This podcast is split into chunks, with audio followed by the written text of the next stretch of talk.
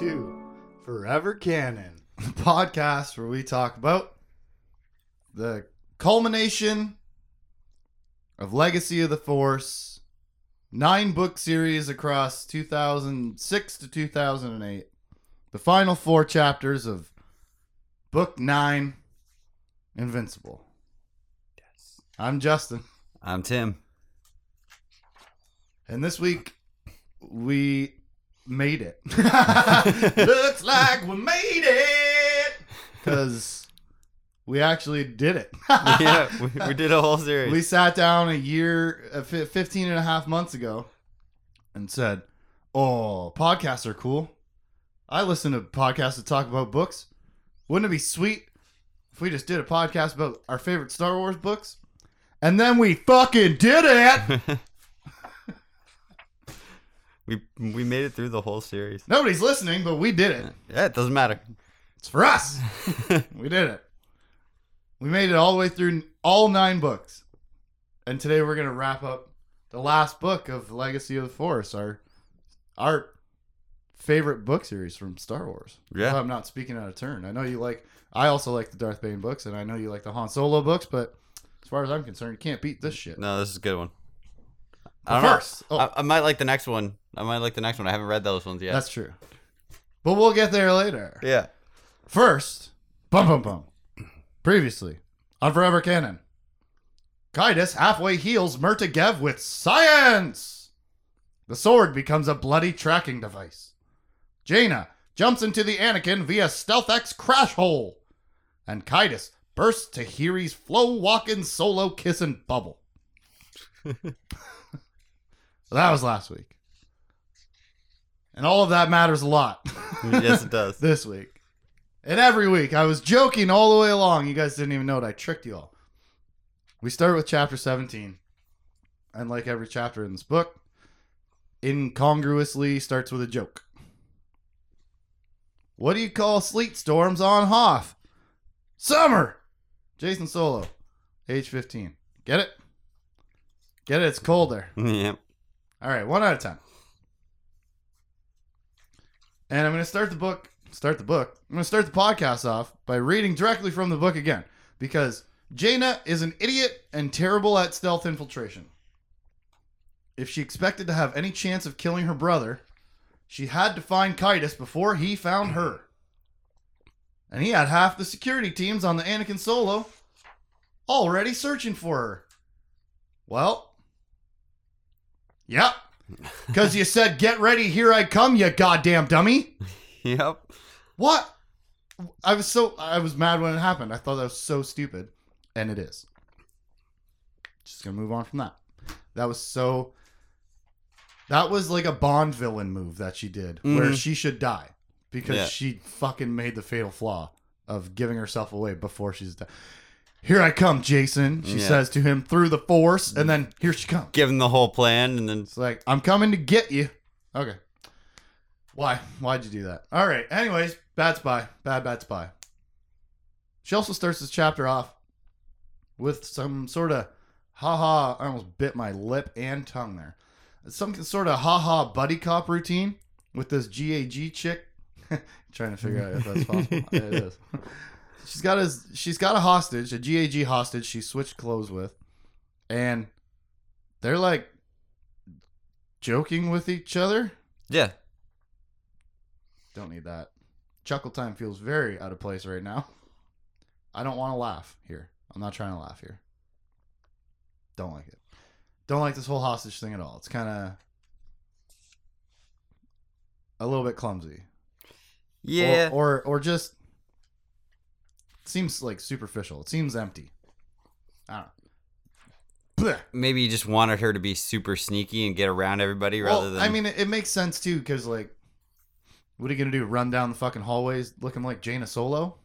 Hmm. No, I mean, she captures a GAG guard. She swaps clothes. Now that's a pilot for the Alliance, and I'm, I mean, for the rebels, for the for the, For for the, the- Jedi, yeah. and and now I'm GAG. I'm a good guy. Anyways, the buddy hostage reveals to Jaina that Mirta Gev is alive, and Caedus is personally interrogating her. Cue Jaina's guilt over leaving Mirta behind. Wounded comrade and such. Not very Mandalorian type of thing to do. And she decides, I'm going to go rescue her. I will divert from my mission that is the thing I've been training for all this time that everyone has been saying is the most important thing to do. And all of the missions that she's ever been on have been purposely pointed out to us that her objective is the most important objective. Everybody else should sacrifice what they're doing. But she's going to go the wrong way down the hallway to go check on her Mandalorian friend that she feels bad about leaving behind when it's time to go kill her brother and stop the war. Yeah. What the fuck are you doing? Get her after. Yeah. Duh. I, I don't know. What are you gonna do? What are you gonna do? Anyways, turns out it's really hard to rescue her because she's paralyzed. Yeah, she's Uh, got three- one arm working. Three, three out of four limbs, exactly. I, I don't know what the hell she's doing here. Anyways, Janie can't rescue her. She's paralyzed, so she gives her a blaster rifle. And Mirta's like, "No, no, no, it's not to kill myself. I promise." And Jaina walks out the door. Shoo, door shuts. Pew. Oh no, that son of a bitch! She says, and then pew pew pew. She's murdering unconscious guards and doctors in the room. Yep. Griffin Mandalorian, she says. Like, oh, you didn't. Oh, you thought. You, oh, you thought the ruthless bounty hunter was gonna wait till the bad guys woke up and then try to reason with them and and hold them hostage with one arm and strapped to a bed or whatever. No, she just shot the shit out of him. Yeah, she's like, no, all they're gonna do is fucking circle me. I'm fucked when they wake up, so kill them now. Very, very, uh, not very bounty hunter. Very, very. uh Oh, I can't think of the word I'm trying to think of. Like Very, very severe. Yeah, Yeah. ruthless. That, that wasn't quite it either, but that works. Yeah, just that mentality. Yeah. Just I don't want to be a prisoner again. I'm not going to give them the option. Yeah, it's not. It's not gonna even be possible. Yeah. They'll be dead. Pew pew pew, Criffy Mandalorians. Cut to Caedus fawning over the great man Prince Isolder. He's such a great man. He did all good things for so many people. He's a great man, Jacen thinks. And then he finally has the thought, which was always going to be his doom. And I know that we talked about this along the way. How could Caedus sacrifice his own child so that all the other children in the galaxy would grow up in safety. The way of the Sith was the way of pain. He knew that, but he did not see how he could let the Moffs kill his daughter without becoming a monster even worse than Palpatine or Exar Kun. Could Allana's life be the price the Force demanded for peace? For making his vision of the White Throne a reality? Of course not. No, because she was there. No, she was in the vision. I don't need to sacrifice my daughter. Oh, thank God. We've been saying all along. And because he's been saying it all along. yeah. He would way, way, way back in the early books, after he found the booby tassels and decoded them with the ancient librarian, turns out he was going to have to make a sacrifice. And of course, immediately uh, he starts worrying. it's, I'm going to have to kill my daughter. Yeah. And right away, he's like, "Oh, I ain't gonna do that. So whatever, whatever else happens, fine. But I ain't fucking doing that." He was already he decided that immediately, and well, I mean that was obviously going to be the flaw in the plan the whole time, because his whole plan is make the galaxy a better place for every for everybody, including my daughter. Yeah.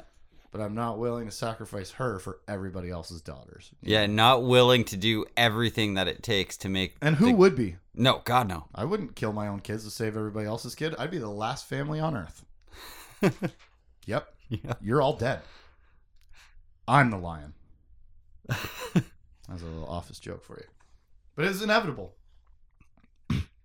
and then being helped by this white throne vision. Without her there, there would be no white throne. That was the vision. What has Luke Skywalker done?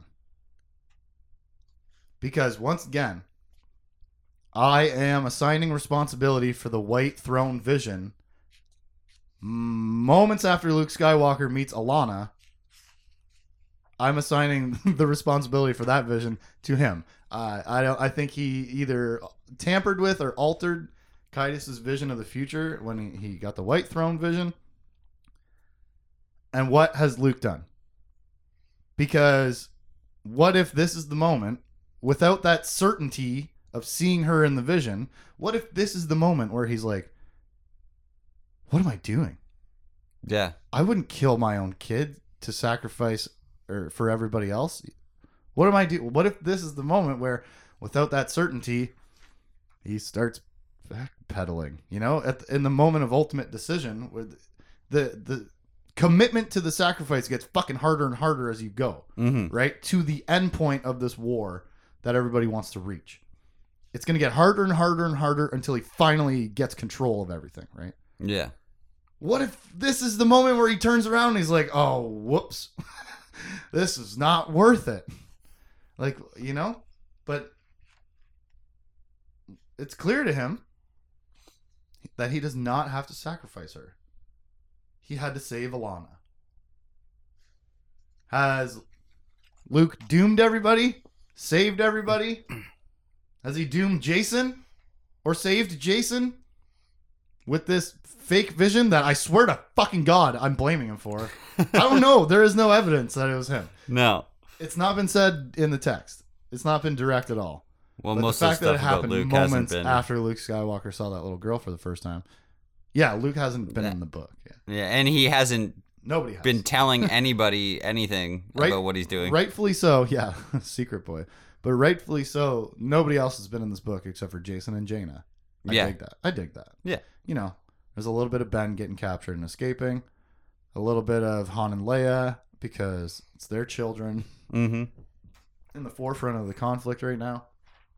Luke Skywalker's having grandpa naps Yeah. all Just- over Shedu Maad while everybody else is trying to get ready to do shit. It's it's oh what has he done? Every, it's all Jacen and Jaina, but when Luke's there, he's tampering with things. Mm-hmm. And so I can't imagine that vision wasn't tampered with at least by his hand.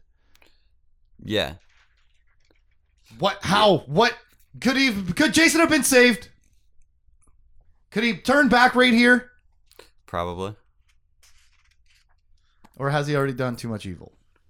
Well, he'd probably end up in jail for the rest of his life, but Well, no, you go in the Jedi basement like Raynar Thol oh yeah. and you get rehabbed for however long it takes. Eternity if we have to. It's the Luke Skywalker way. I just that wor- that worries me. It worries me for Luke Skywalker moving forward. Because I if if I were somebody tampering with someone else's vision of the future, knowing that that person is making galaxy impacting decisions based on those visions, too many of these words rhyme. If I was Luke Skywalker doing that, I would probably end up with a lot of guilt at the end of all of this over what did or didn't happen with Jacen and who, uh, whoever he affects immediately around him towards the end of this book. Yeah. There's no way he comes out of this not feeling entirely responsible for everything, right? Also because that's who he is. Yeah, but- especially in the last couple months where he was actively affecting Jacen's visions in that. yeah. Like at the and, and beginning, purposely not so purposely to mislead him. Mm-hmm. but to mislead him to think that Luke was coming. Not, I don't, did he do the Allana Vision? I think so. That He, he might have had a hand in it. Allana Vision sounds like a weird product. yes, it does. It's for the bored, bored old ladies that want to watch the grass grow. Allana Vision. All right. That's my product. That's my pitch. Okay. Caedus heads to Prince Isolder's cell to release him so that the moffs can't get his blood. And, well, wouldn't you know it, he ends up snapping Isolder's head all the way around backwards with the Force. Plans change, eh? yeah, because they already had his blood. That wasn't even why yet. It was because Prince Isolder spit in his face That's right. and then thought Jacen was trying to use him to deliver the nano killer by setting him free. That's right. So once again, living in this world of lies has caused Jacen Solo to not Be trusted. be trusted or trusting, and then very dire consequences. He just murdered his daughter's grandfather. yep. By spinning his head, All, the way the around, way around. backwards. turned him into an owl. Didn't turn him back though. No, didn't. Well, might have after. Neck snappy twin gods though, right? We've seen Jaina go on a neck snapping rampage before Mm-hmm. when she was on whatever the fuck planet that was that they were hiding with the Solisars, Yeah. and then she was like she snapped like three necks that night. Yes, she did. Twin gods, it's in the blood. Twins are dangerous. Chapter 18 starts with the kind of levity we all need a joke. What do you get when you cross an Ewok with an astromech droid? A short circuit! Jacen Solo, age 15. Lincoln said, my five year old, when I read this joke to him, What? With a little giggle, just like that. Four out of 10. Jacen Solo is still 15. Jaina feels a storm coming. She can feel it across the Anakin Solo and everybody's energy. Storm's coming. Oh, what's that? What's that? Mother Abigail on the porch. What the hell does she say? Remember uh, in the stand? What does, what does she say about the some song? Uh, Said, mm. Yeah. She has some kind of funny quote. Storm's coming. yeah, I can't remember. Ah, fuck. It's a good movie though. It's a good podcast here. Okay. She feels the storm coming. She might be a shitty spy, but she's a hell of a weather forecaster. We realize immediately as one of the medics. She's in the infirmary, right? Mhm. she- that's where Jacen is reportedly at. When she was visiting her paralyzed, abandoned, double abandoned rescuee, Mirta a medic tells undercover Jaina that quote Darth Maniac, lame, is in this very infirmary.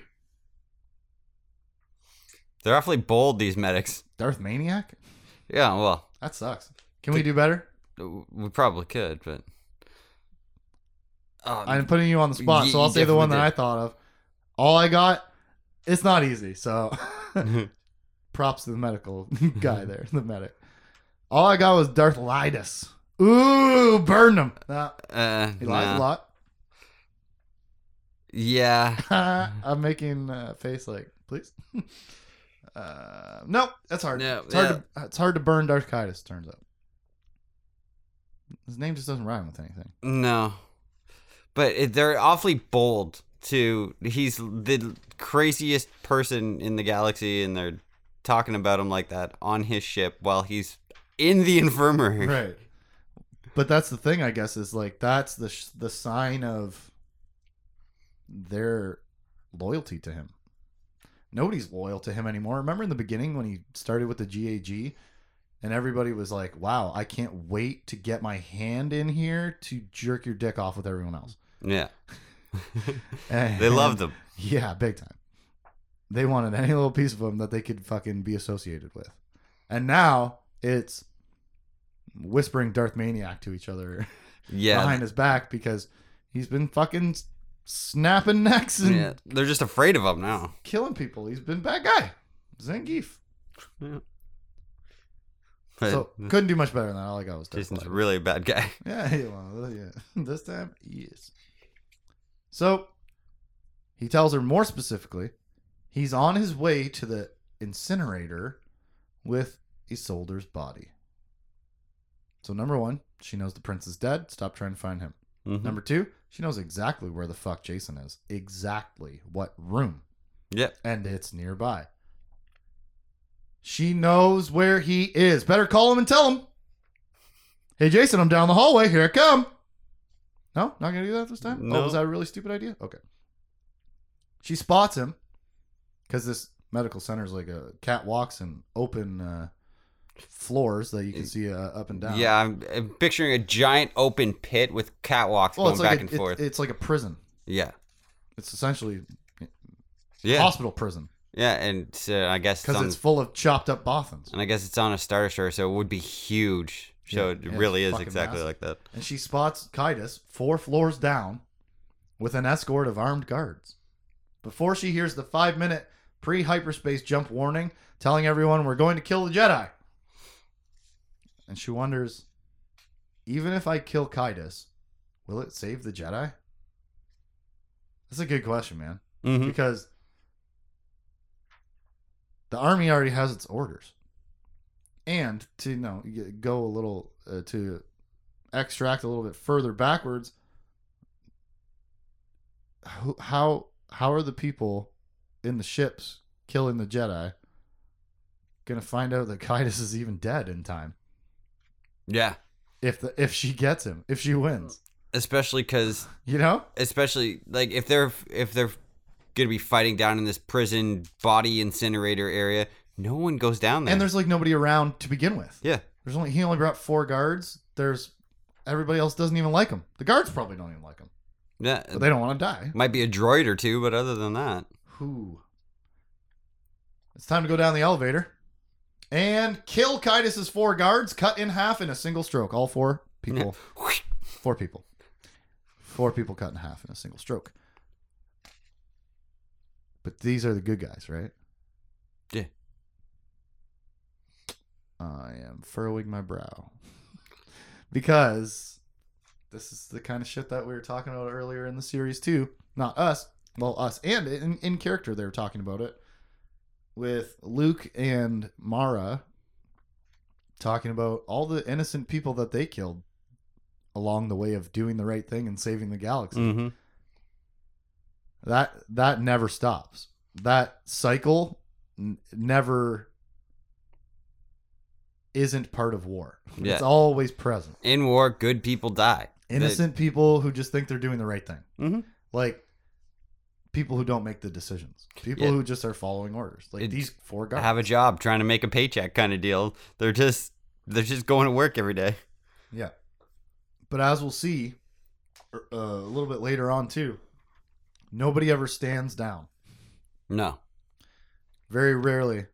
Everybody fights to the death because they're so deeply entrenched in their beliefs about this war by this point that has grown so convoluted that I haven't even heard about the Confederation in a book and a half. yeah, They haven't even been around. The GA is now fighting itself. Since what whatever what planet was that? the on Fondor, the battle at Fondor. Was it Fondor? The one that was supposed to be mines? And then it wasn't mines? Yes, And then Jacen was like, haha, you take down your city defenses. Yeah, with my brain. Yep. Yeah, the Confederation, I don't know what the hell they've been doing. but they're not even part of this fucking war right now. No. Or did they say that the Confederation showed up at Nickel One at the at some point? I don't think so. I think don't they think said so, no. Niathal and Dallas showed up. Yeah, I don't remember hearing anything about the Confederation. So, you know, the backdrop for this whole story was the civil war between these two parties. And now coming to wrap the series up in the final moments, they're not even fucking present. nope. They don't even play a factor. It's hard when you're on your fifth prime minister. Nobody takes you serious. She cuts four people in half in a single stroke, just to reiterate that one more goddamn time. And she says, The fight had begun.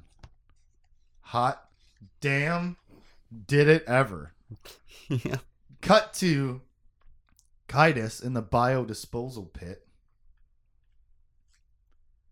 The biodisposal pit was just what the name suggested a sweltering, foul smelling Durasteel hole into which poured all of the dirty bandages, used scalpels, excised organs, dead bodies, and other hazardous waste from not only the infirmary, but the Anakin Solo's entire prison hold as well. As might be expected, it was a relatively quiet and lonely place. Half cloaked in shadow by the overhanging expanse of the main deck, and half illuminated by the harsh brilliance spilling from the open mouth of the fusion incinerator. Sounds like a good place to ambush somebody, Yeah. doesn't it? A closed room, like a one exit room, technically two exits, One of them is a fusion incinerator. Yep. One of them is the door out. Sounds like a perfect place to ambush Caedus. But on the other hand, yuck. Caedus is uh, is down here to hand load Prince Isolder's corpse in the fusion incinerator. Science. Before the goddamn moffs can get their filthy paws on his blood. He's got a bumbling metadroid running around causing an unwitting distraction and time delay. Yeah. It's working in Jaina's favor. He hasn't been identified yet. Ah, so you got to do protocol, got to Yeah. do the paperwork. Tissue I'm a samples droid. and whatever. Yeah, yeah, yeah. And as Jacen is uh, fucking negotiating with his droid, bruises on Isolder's palms reveal that the moffs shockingly betrayed Caedus and took Prince Isolder's blood anyways. Without his permission, with his express unpermission. Yeah. Disapproval? Unpermission. I just liked unpermission. I like unpermission. Yeah. Um. Turns out, turns out he was betrayed by the Empire. Shocker. Turns out, uh, they got that noble blood. It turns out the moffs are bad guys. Turns out, when bad guys make deals with bad guys, they betray each other. Um. One other thing to note here about the fusion reactor room. Caedus says two things that I specifically noted. Uh, early on, he says he is blinded by the fusion reactor. It's so bright. And then when he finds out the moffs have taken Isolder's blood, he's deafened by fury. Yeah. I just thought we sure are those just two those two things really stuck out to me as being on purpose. Mm-hmm. Where he steps into this room and he starts describing being disabled, being like losing his senses, losing parts of himself, Yeah. kind of thing. And I was like, I don't know, that stuck out to me. Blind by the light, deafened by the grumpy. it sounds like quite a harsh and distracting environment that could be the perfect place to attack him. And then, oh my god, Twin Jaina! It's a snap hiss, and it's a stabbing Jacen. Yep. Jaina opens the door. He turns around and he sees her face and says, Jaina? And then feels like he's going to vomit hot fire. He slams her across the room.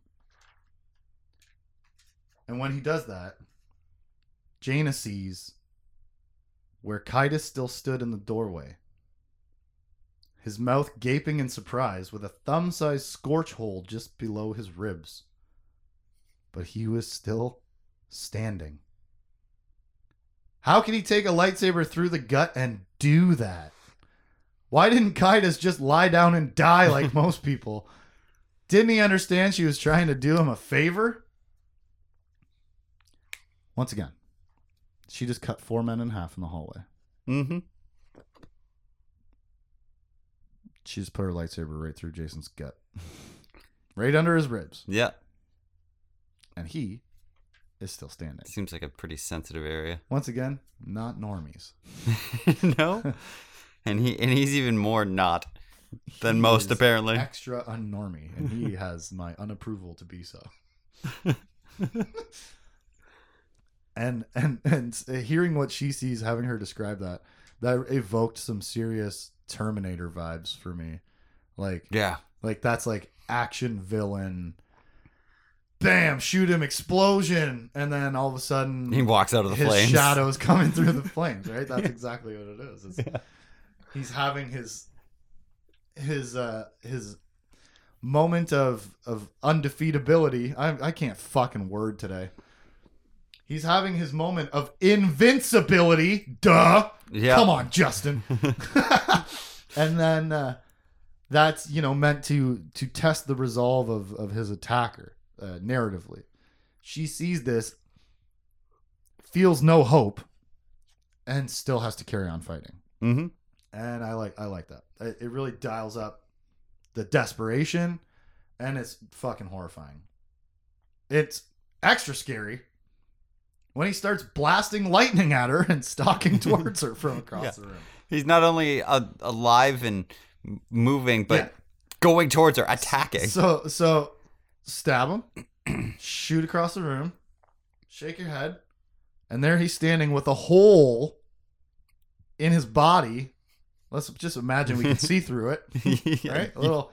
It's how how big? How just a thumb size. size of a So size of a toilet paper roll or like a No, smaller than that, like a loony. sure. Well, a small coin for some of our other listeners out there. Yeah. Very few of our listeners are in Canada. That's very true. low percentage. Um, hole shining through his body, and then he starts walking forward, bam, blasting lightning out of his fingers, and I am, I, I'm scared for Jaina to be honest. You really could be able to see through that hole. He's got the incinerator behind him. exactly right. There'd be like a little She's in the half that's darkness. He's in the half that's light, and uh, this is a hell of a visual for a final boss battle. Yeah. like if this were if this were any other medium if this were some sort of interactive medium oh that'd be fun to to be to participate in Yeah. The twins get to swinging sabers at each other and jaina quote pays for every step with a kick or elbow or something isn't Yeah. that so J- every every time she gets near jacen or as she's getting closer to jacen while they're attacking each other she's getting kicked she's getting punched she's being elbowed she's being hurt every step of the way and isn't that the special mando training that she went to go have Mm-hmm. To fight like not a Jedi. Yeah, which she hasn't seemed to use yet. He is. Oh yeah. He is fighting full blast desperation, unorthodox, unexpected uh, attacks. Like what? Once again, her fucking spirit trip to Mandalore, Mandalore. it's bringing Hollow again. Yep. Definitely is. It seemed when she was there like she wasn't fucking learning or accomplishing very much. She was just making ma- friends with a new culture. And then early on in this fight, it's it's seems like Jacen is the one fighting the way that she should be fighting. Now, on an outside perspective, these little hand to hand hits in between the lightsaber attacks are a big part of what's missing from the early movie fights. Like the early Star Wars movie lightsaber fights, yeah. disregard Obi Wan and Darth Vader. That was a goddamn joke. Mm-hmm. The guy was sixty-five fucking years old. However old he was. Why can't I think of his name? What is the name of the goddamn actor who played Obi Wan Kenobi? He's so famous and he's so renowned. Oh my god, what is his name? Young Obi Wan. No, the fucking original Obi Wan. Uh, you okay, twat, who I said was sir. sixty-five years old. Okay. Oh, I don't fucking know. His name is famous. Uh, uh, Apparently not famous enough. Alex McGregor. Ewan, Ooh. Mc- Ewan McGregor. No, yeah, see, That's the other guy. Alec Guinness. Okay. Fuck me. I can't word today. We do it late at night. My mouth doesn't work. We do it in the morning. My fucking brain doesn't work. How are we supposed to talk about books, man? I can't word. It's all words. Yeah. Books are words. The notes are words. My mouth is words. I can't. Alec Guinness, man. Okay. He was so old when they did that original lightsaber fight, and not a trained swordsman, and and also that was not the expectation at the time. Yeah. So disregard that fight. Yeah. The rest of them were just lightsaber spinning. So like the best one is probably Luke and Vader in in Jedi, Yeah. and there are moments where like swing, swing, swing, and then somebody gets kicked across the room. But as Jane is saying, it's every strike, every every light sword attack, every laser attack is coupled with a visceral hand to hand, elbow to face. Yeah. He pommel strikes her in the fucking cheek and busts her fucking face wide open with the end of his lightsaber. Like it's not it's not a sword swinging contest. It's a battle to the death. This is not they're not sparring, they're not sword fighting. They're fucking trying to kill each other. Yeah. and it's what makes the scene intense. It's what makes the fight. I keep saying desperate, but that's the word. Yeah, because they are both fighting for their lives. Yeah, like as much as uh, more than anybody else ever could be. You Yeah. know, they're fighting for the goddamn fate of the galaxy as much as they're fighting to stay alive in this room right now, in this incinerator, aka garbage room, aka trash compactor, Mm-hmm. where their parents first met. That's I, that's not on. That's not accidental. no. No way. Anyhow, I really like all the punching and kicking. Put it in the movies. Even okay, even uh, I'm fucking still on this shit, but even Revenge of the Sith, Obi Wan and Anakin. That was an amazing visual battle. Mhm. Never background aside, like just the two combatants was fucking fantastic. The swords fighting looked amazing. Yeah. How many punches, kicks, elbows, foot stomps, eye gouges? None. No, it was all lightsabers and force pushing and Yeah. stuff like that. It was like Jedi at the height of their mm, hubris, Yeah. where simple, simple hands and fists are below us. We are we're evolved beyond that. We have magic powers in our bodies. This is so visceral, man. Mm-hmm. Gross. Yeah.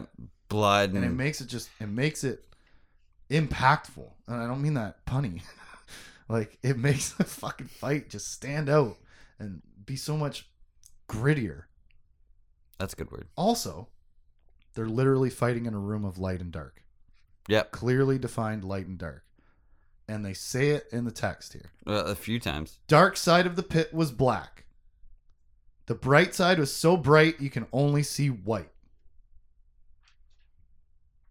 another generational culmination of the eternal struggle between light and dark of the force. Once again here we are at this point where the dark side has bubbled up to a point where the light has to squash it down. And then in this room that's fucking exactly half black and half white light and dark i love i love that. Just you know picturing them picturing like the, the the shots the visual camera shots okay half the room is light half the room is dark so one while they're fighting each other either you're cutting back and forth between one character against one background right like jacen against the light jaina against the dark or you're they're spinning while they're fighting and you're swirling like you're turning the camera as you're going so they're both shifting through light and dark Yeah. as they're going through this entire battle, right? That's what this is. They're both moving in and out of darkness, more specifically, Yeah. during this fight.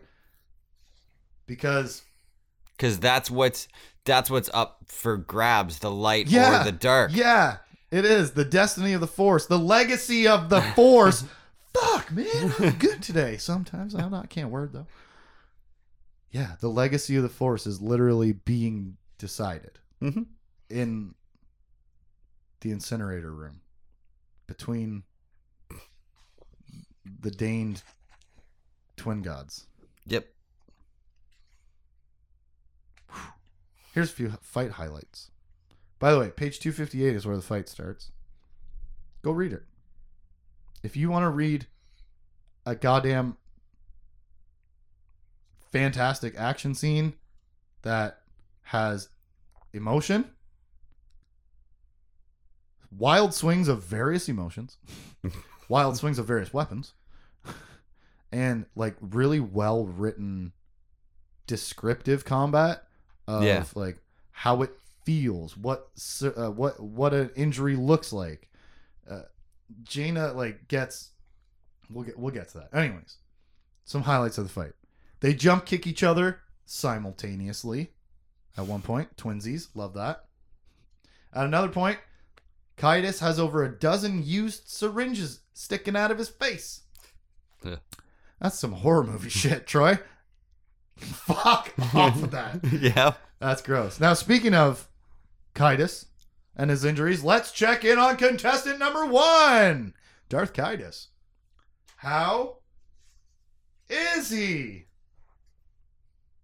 His flesh was bulging around the scorch hole in his abdomen. And there were half a dozen syringes planted in his face almost to the barrels.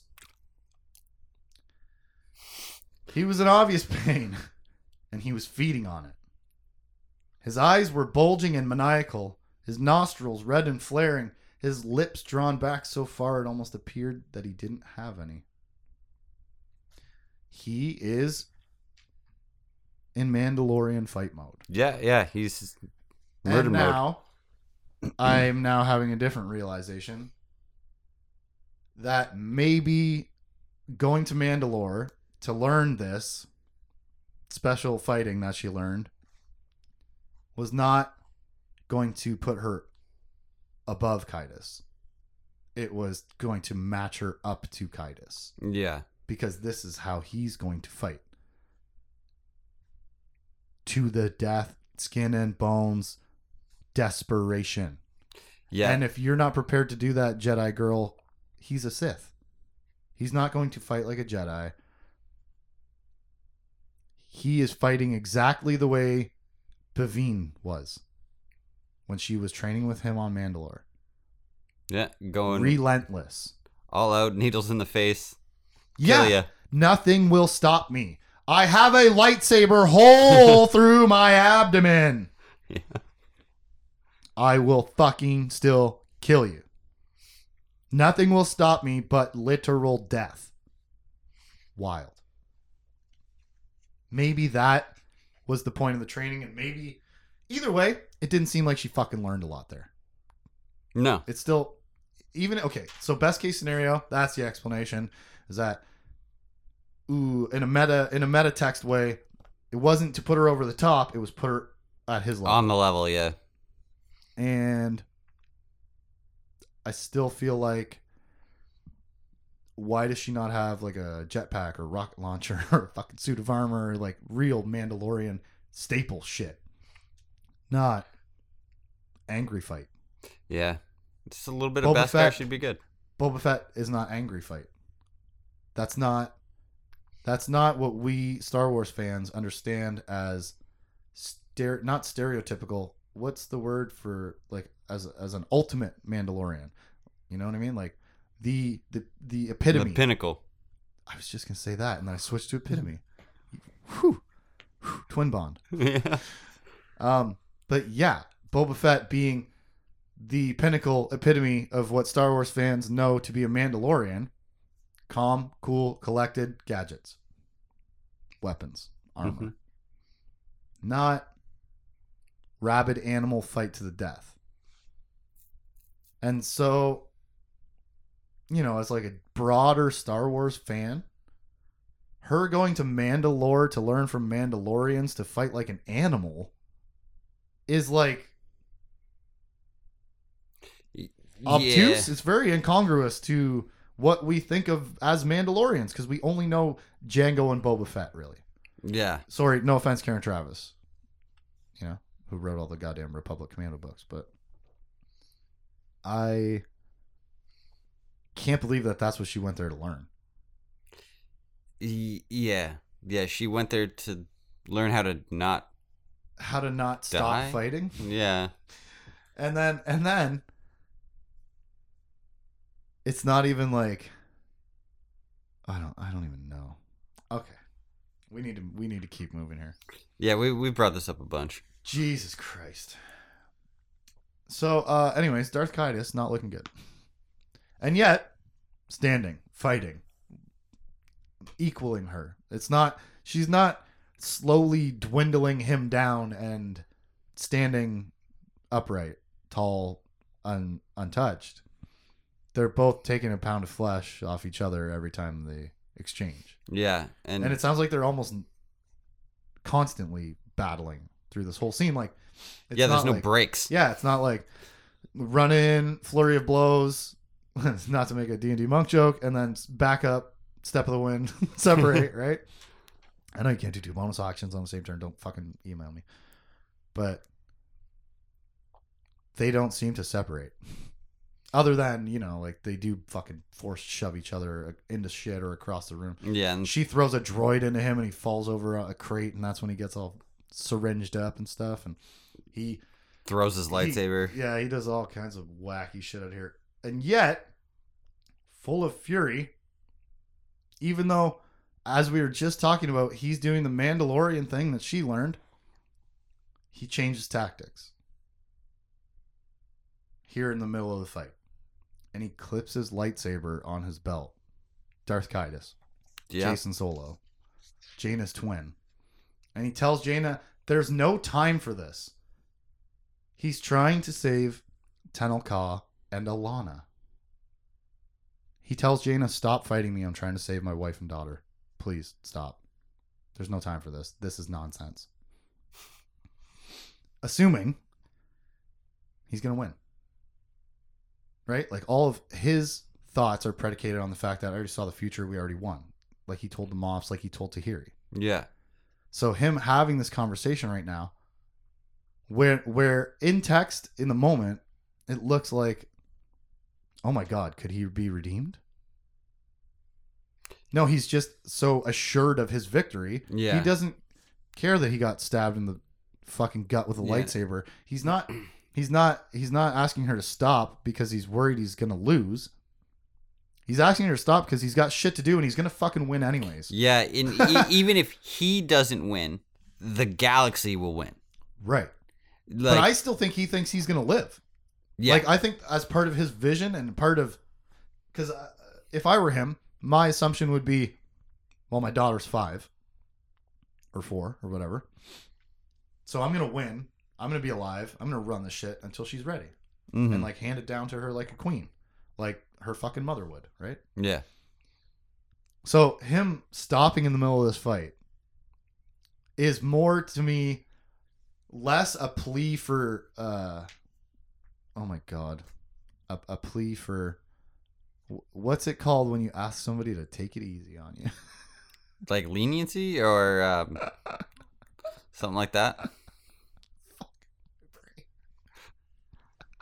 something like that. Yeah, it's less it's less him asking for quarter and more him being impatient yeah, The fucking Imperials have the nano killer for my wife and daughter. I'm gonna win this fight anyways. Knock it off.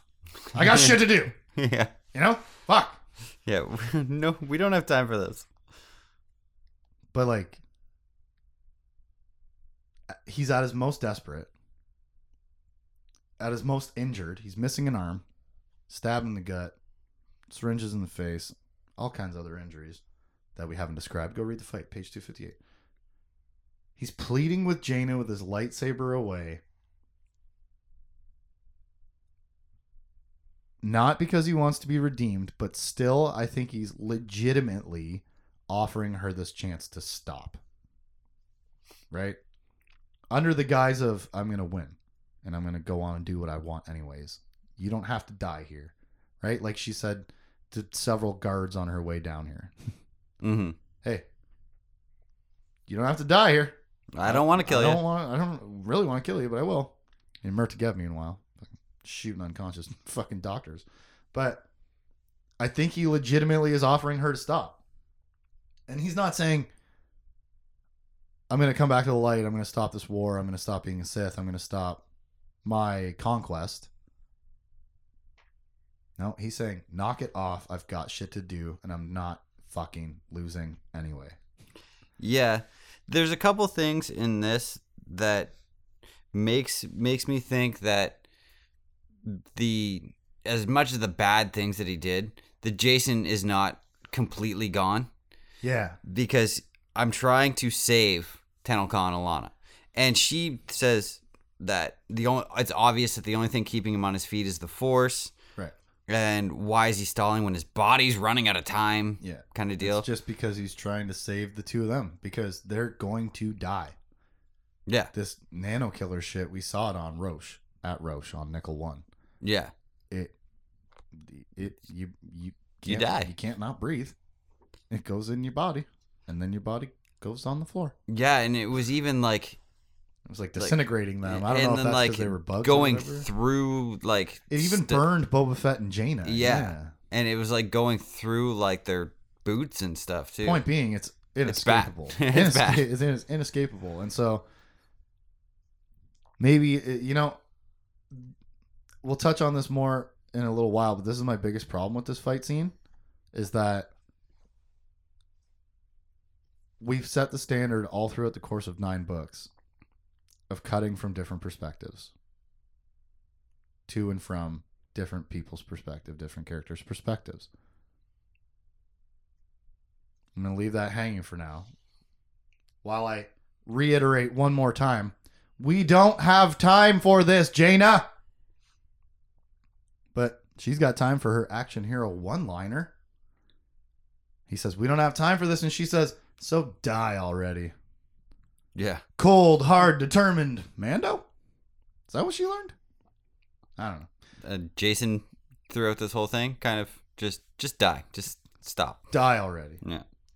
She leaps at Caedus, and he damn near throws her into the incinerator. She jumps through the air at him for the killing shot. He doesn't even move his hands. Well, he's only got one. He doesn't move his one arm. she says he just glances towards the incinerator, and she feels herself being sucked towards it. And she just barely manages to not be incinerated, burns her back all against the side of the furnace. And this is where, by the way, that would have been an amazing way for Jacen to win that fight. wow. That would be fucking wild. But this is where Jaina, she burns her back on the on the furnace. She falls to the ground. She's all fucked. And this is where she goes Super Saiyan over 9,000. Because she uses her love for Jacen and what he used to be to draw more of the force into herself than she's ever had. The teenage jokester who could always find hope in a desperate situation. The questioning warrior who had bested the Yuuzhan Vong War Master in personal combat.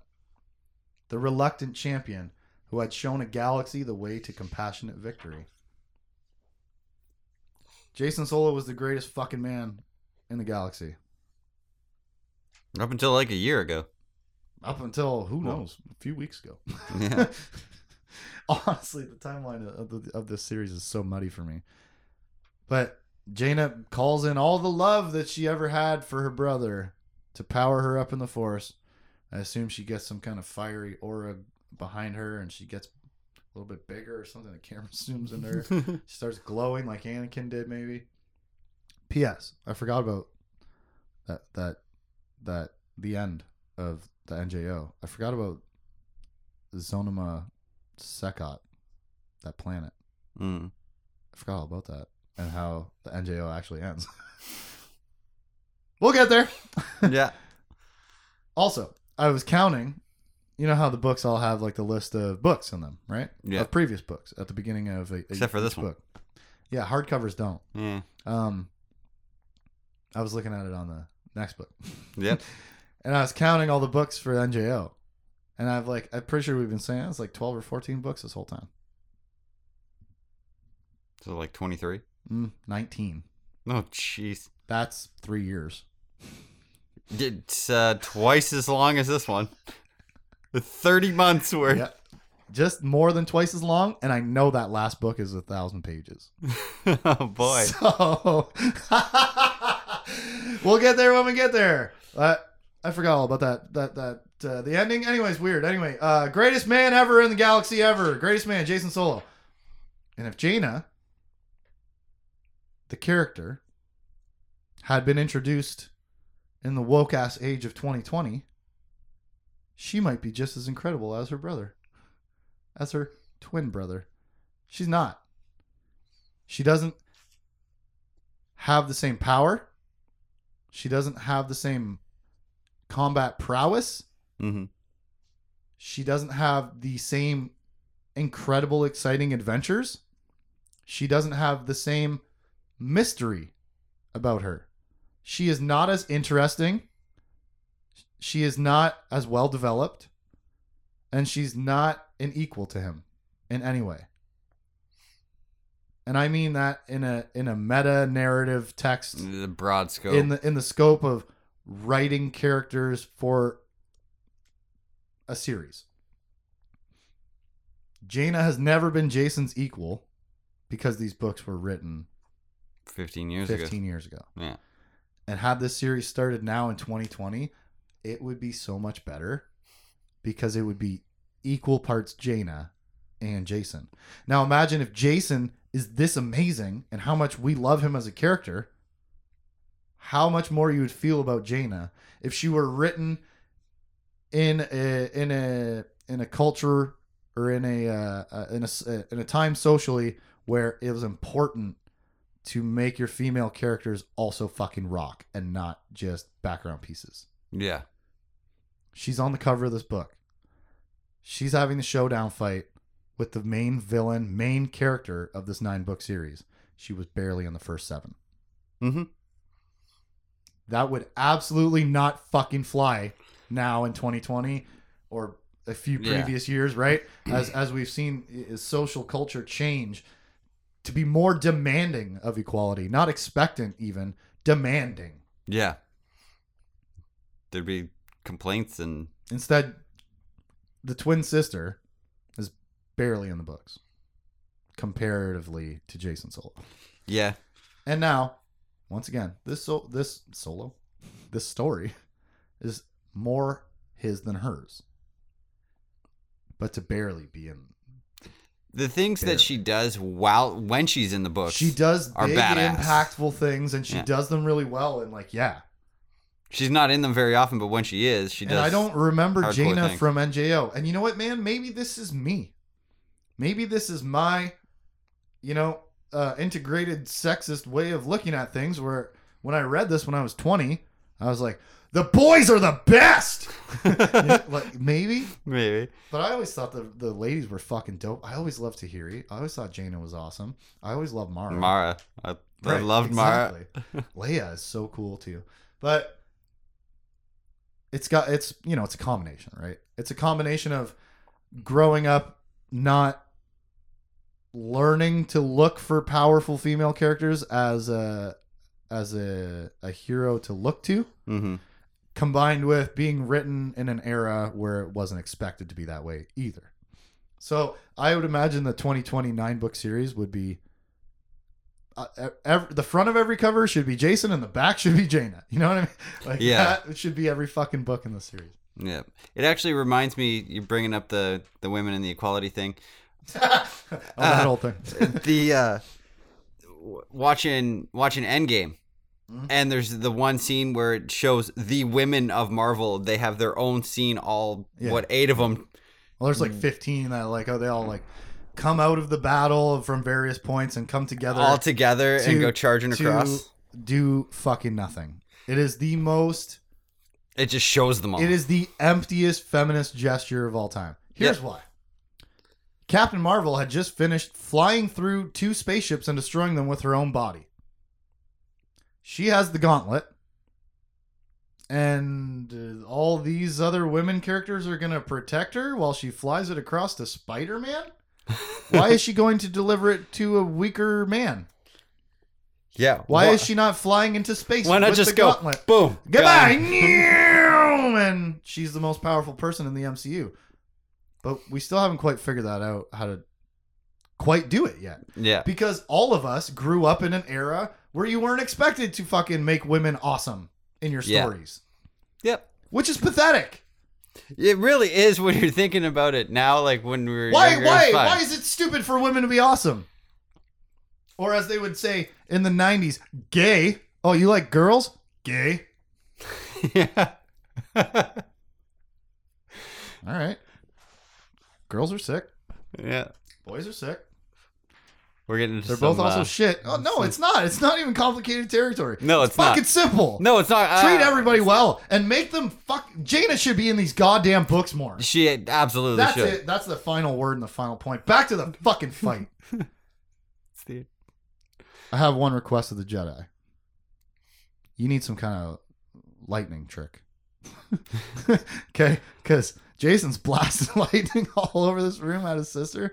It's highly effective. Shit is shit is very. I I know they use it in the NJO a little bit. Yeah, there is, but it's like it's it's again dogmatically looked down on as being a bad power, as if a power can be bad, right? And not Yeah. the way you apply it.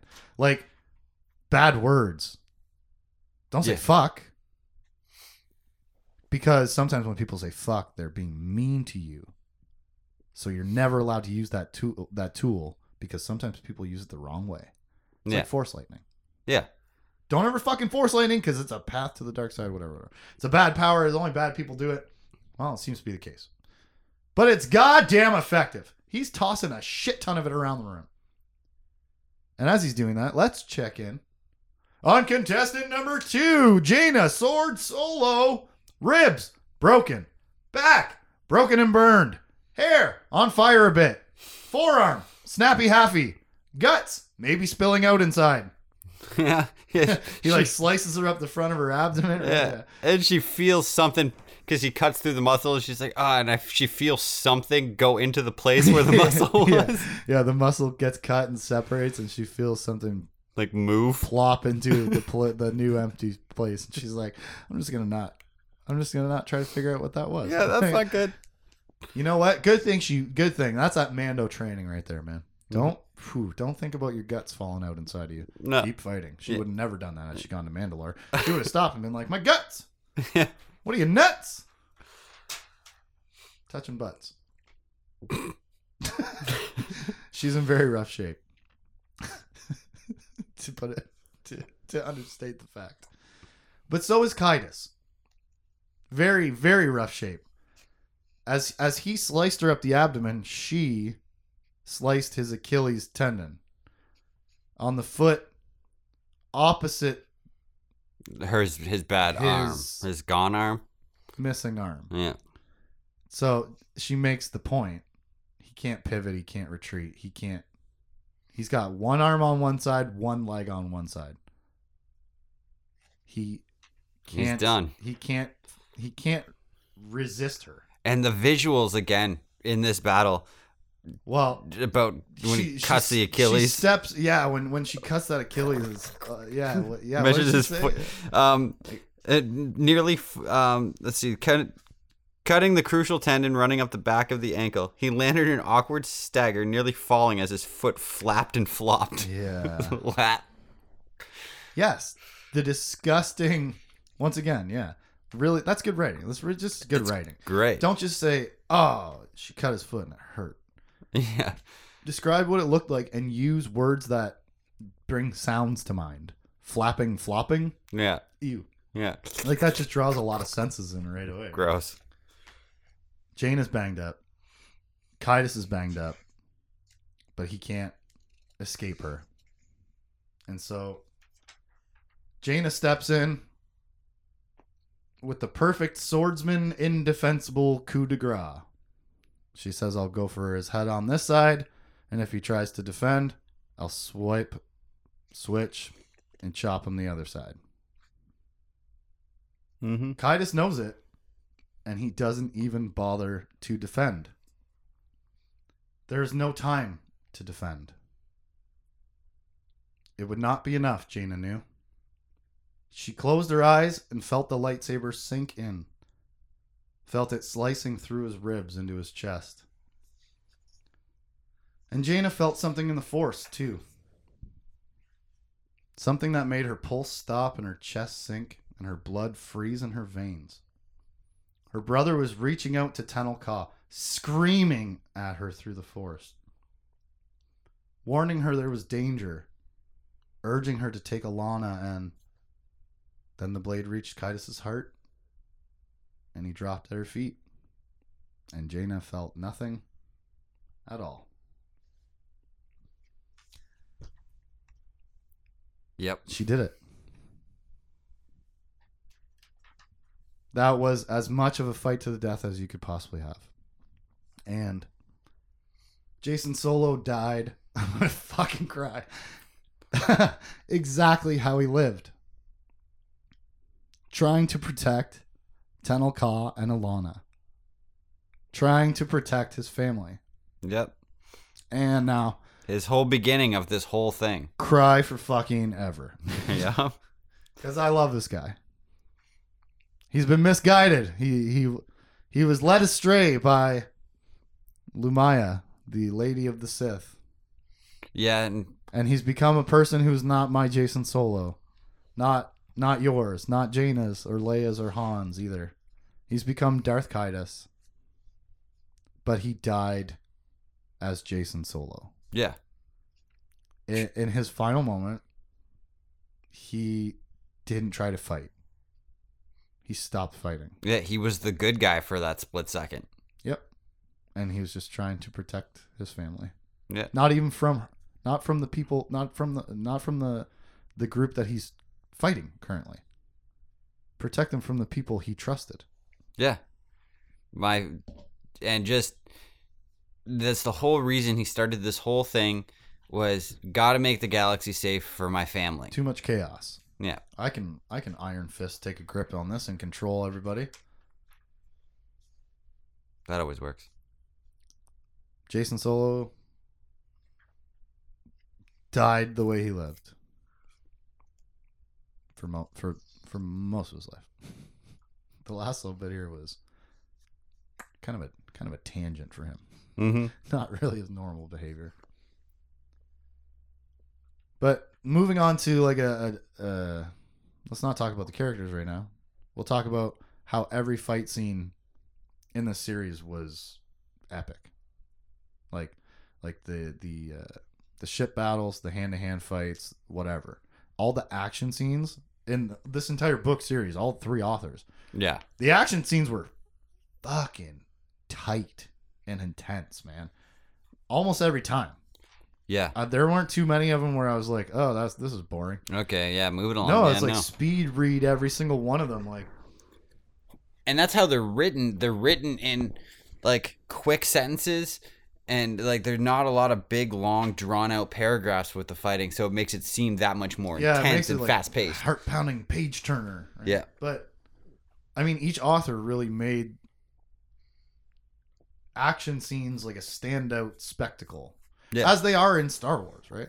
Yep. You go from chit chatting in a bar with with a fucking handsome guy and a tall dog to shoot, shoot, shoot, fly your ship, escape. Yeah, get Like, out of here! Action, action, action, action, action, desperate. Because the stakes are always death. Yeah. Right? It's the Empire. But all these action scenes across this whole series are just fucking fantastic. And this last one that that had a had a heart wrenching final twist at the end. Mm-hmm. Like what if what if fucking final turn to an emotional battle like that anyways. Where he just he knows it's over. And he just starts screaming for the people he loves to run for their lives, essentially, right? Mm-hmm. But I do have one complaint, as I alluded to earlier. Mm-hmm. It's only from Jaina's perspective. This whole battle. Yeah. We don't get a single thought out of Jacen Solo in the moments before his death. You get Sure you do. He speaks to Jaina. She f- hears him screaming in the force at the end. So you get tidbits. But in a book series where we've been jumping perspectives for 9 straight books, in the final battle between two twins who have always been, you know, or not always been, but been since the end of the war, the Yuuzhan Vong War, set up to face each other in a showdown. You only show Yeah. one side of that. How awesome would it be to get Jacen's perspective closer to his death and defeat and have him thinking back uh, to capturing Allana or or um, or uh, when he cut Tenel Ka's arm off or thinking back to being captured with the Yuuzhan Vong or thinking about the fucking prophecy from the twi- uh, from the Yuuzhan Vong, about yeah, the twin just gods. like his life flashing, like, anything, all of his decisions, and- any sort of hint of his perspective before his death. He's such an important character who's gone bad and was destined to die from the beginning of this book series. yeah, when he fucking killed a Jedi Knight. And you don't even you don't give us any of his psychological perspective as a resolution before his death, other than he stops fighting and screams, "Run for your life." That feels like a, like like I feel cheated a little bit. yeah, you because know? it was that's the perfect time to be swapping narrators.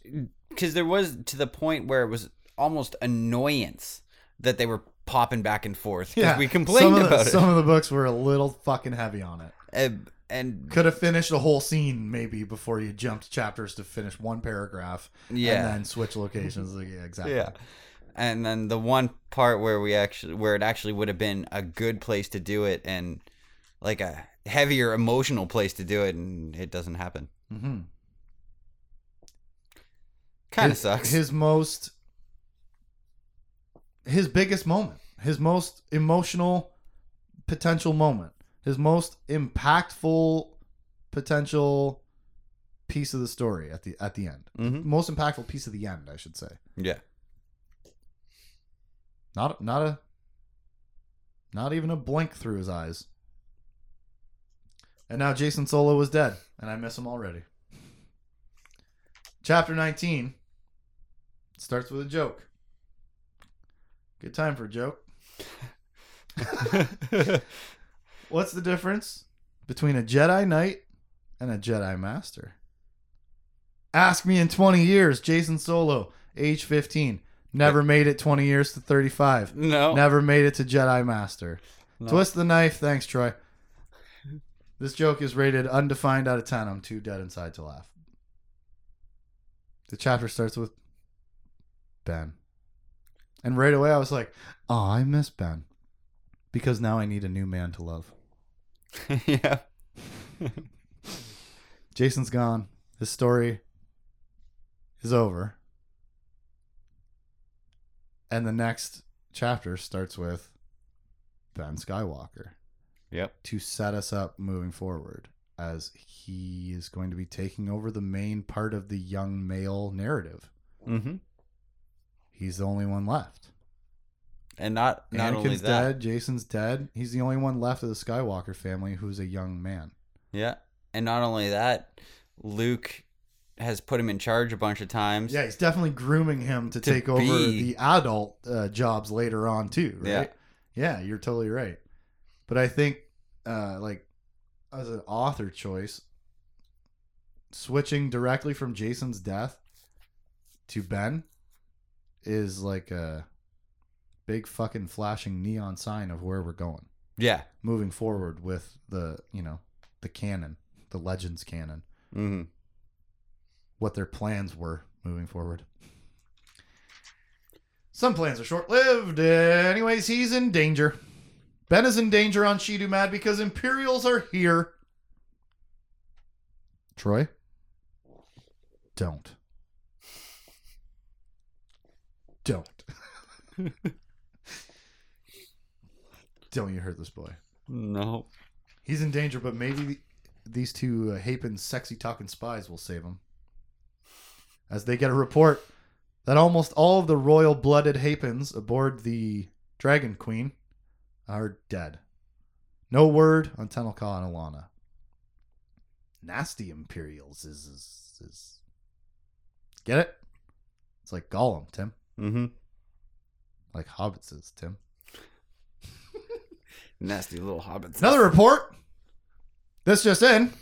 Hapan earpieces. Tahiri coming. Fuck. I forgot about her. yep. I did. I totally forgot about her. To be honest, at this point of reading, I, I was like, oh my god, I can't believe there's more story. Yeah. I was like, stop. I don't I can't. I don't want it more. But of course there is, because you killed one person. Yeah. The war is not over. Like Jaina's thinking, if I kill Jacen, does that even save the Jedi? Not that that's the only impetus to take his life, hmm but like, here are the Jedi in danger. Here come Tahiri, who I forgot about after she stepped off that fucking elevator.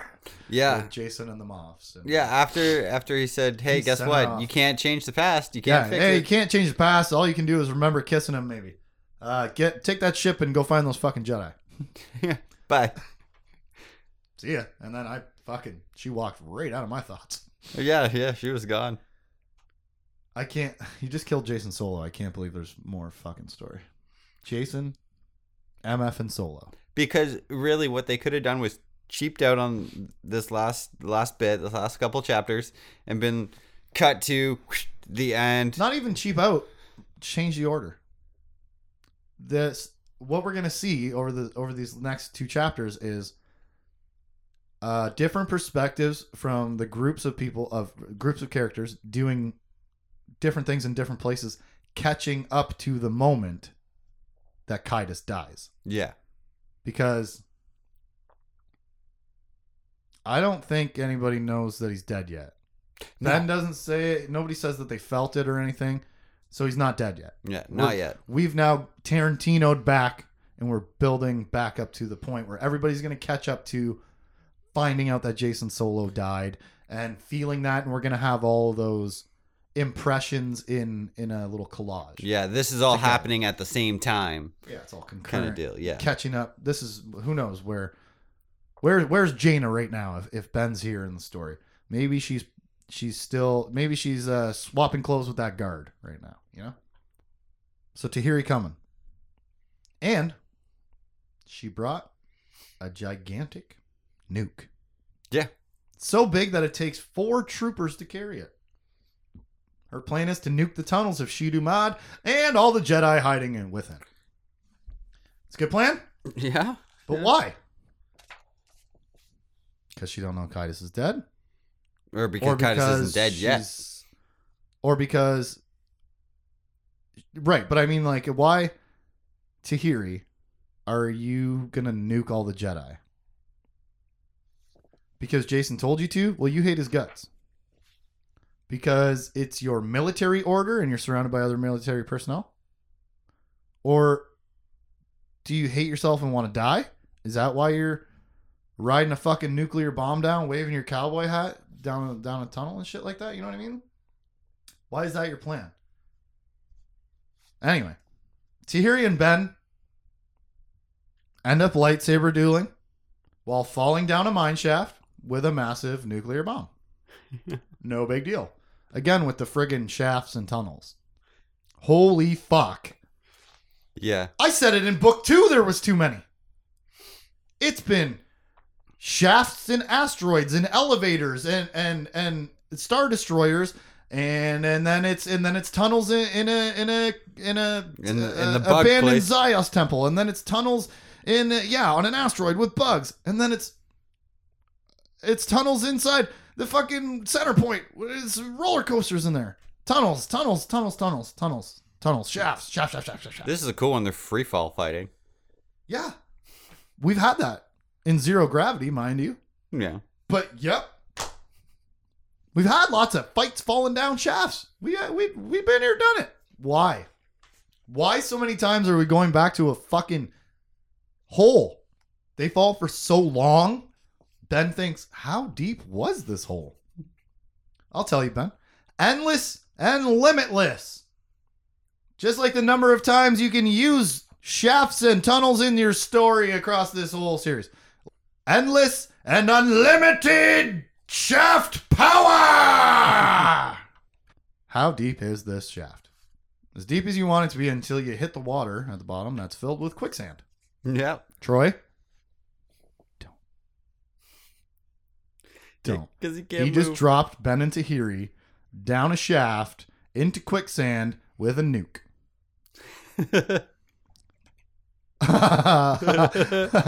hey man.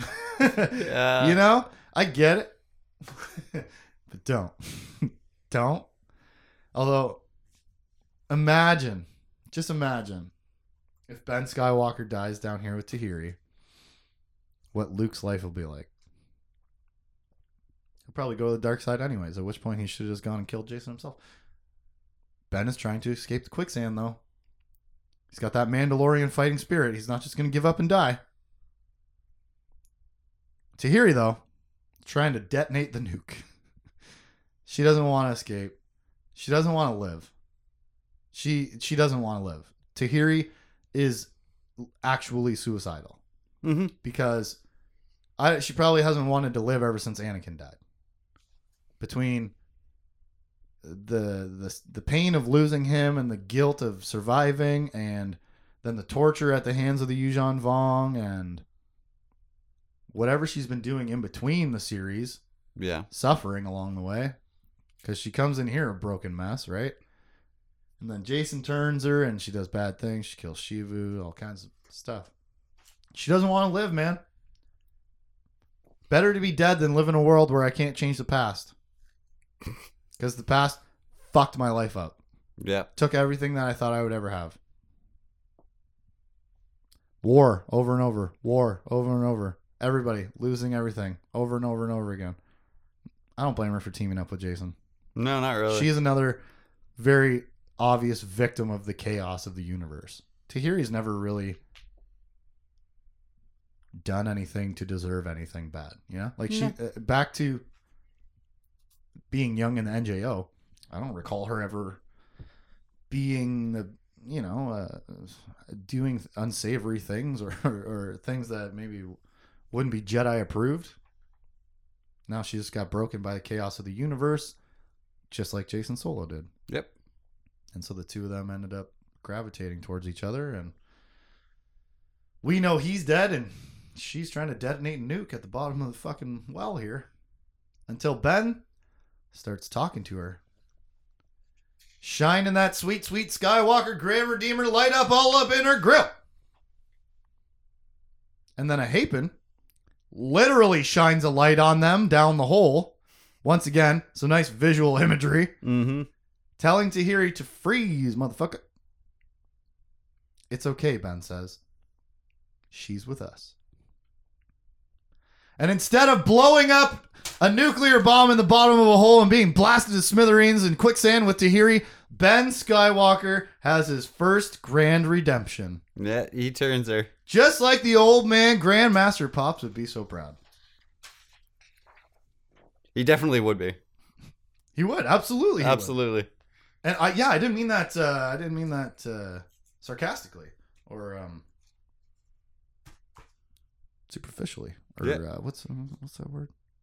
Facetiously, where I'm not taking serious a serious thing. Mm-hmm. I had to look that up a few months ago, Yeah. or maybe last year or something. I was like, I say facetious a lot, and I don't know if I'm using it right. Not entirely, but now I am. Nothing wrong with learning, people. Admit you're wrong. Just learn. Nothing wrong. Yep. Nothing wrong with being wrong. Something wrong with staying wrong. Yeah. Just Nothing le- wrong with being wrong. Just learn from when you are wrong. we cut to a long time ago where we relive the Yuuzhan Vong War for a moment. And it's a moment of deep grief for Jaina Solo. She's lost her wingmate and she feels so guilty that she can't sleep. Then the place in Jaina's heart that belongs to her brother Jacen begins to warm. And she knows he is standing outside her cabin. She doesn't wait for him to knock. She simply opens the door and crawls back into her bunk and says nothing. Jacen comes and sits on the edge of her bed. He doesn't need to ask what's wrong because he knows. Because he is her twin and he feels it too. So Jacen just strokes her hair until she starts to hurt a little less and finally falls asleep. He stays with her through the night because he knows that if he leaves, she'll wake and won't be able to sleep again. Um, it's raining in here or something. And Jaina hears him whispering to her in her dreams. I actually can't read this right now. oh my god. Telling her that no one you love really ever has to die Not if you don't want them to. All you have to do is hold a place for them in your heart. This hurts. yeah, it's it's That's it's really rough. it's really nice writing. It really is. The the last moment we just saw them was her killing him Mhm. and him screaming to protect his family, run for your life. I'll protect you in my last moment, my dying moment, no matter what. And then flash back to being young and connected and she doesn't even have to tell him she needs him. He's there to protect her. Yep. Because Jacen Solo is the greatest man who ever existed in this fucking galaxy until about three weeks ago. Yeah, because that's he was always. That's another thing. Always back to protecting. Tear running down my cheek. Yeah. Is he Yeah. brings back to Yeah. he was always wanted to be the protector. It's the whole reason he slipped to the dark side in the first place. The whole reason why he was ever a good Jedi. Yeah. It's the whole reason why he was ever a good person. Because he always wanted to take care of everybody around him. Yeah. He was a You know? protector. He was Yeah. the good guy. He's the fucking shining white light paladin, Mm-hmm. Jedi Knight. There's a reason why they're called knights. but this long time ago can fuck right off. That's so good. It kills me. Jacen is gone. The twin bond is broken. And Jaina will never be the same. Chapter 20 starts with a joke.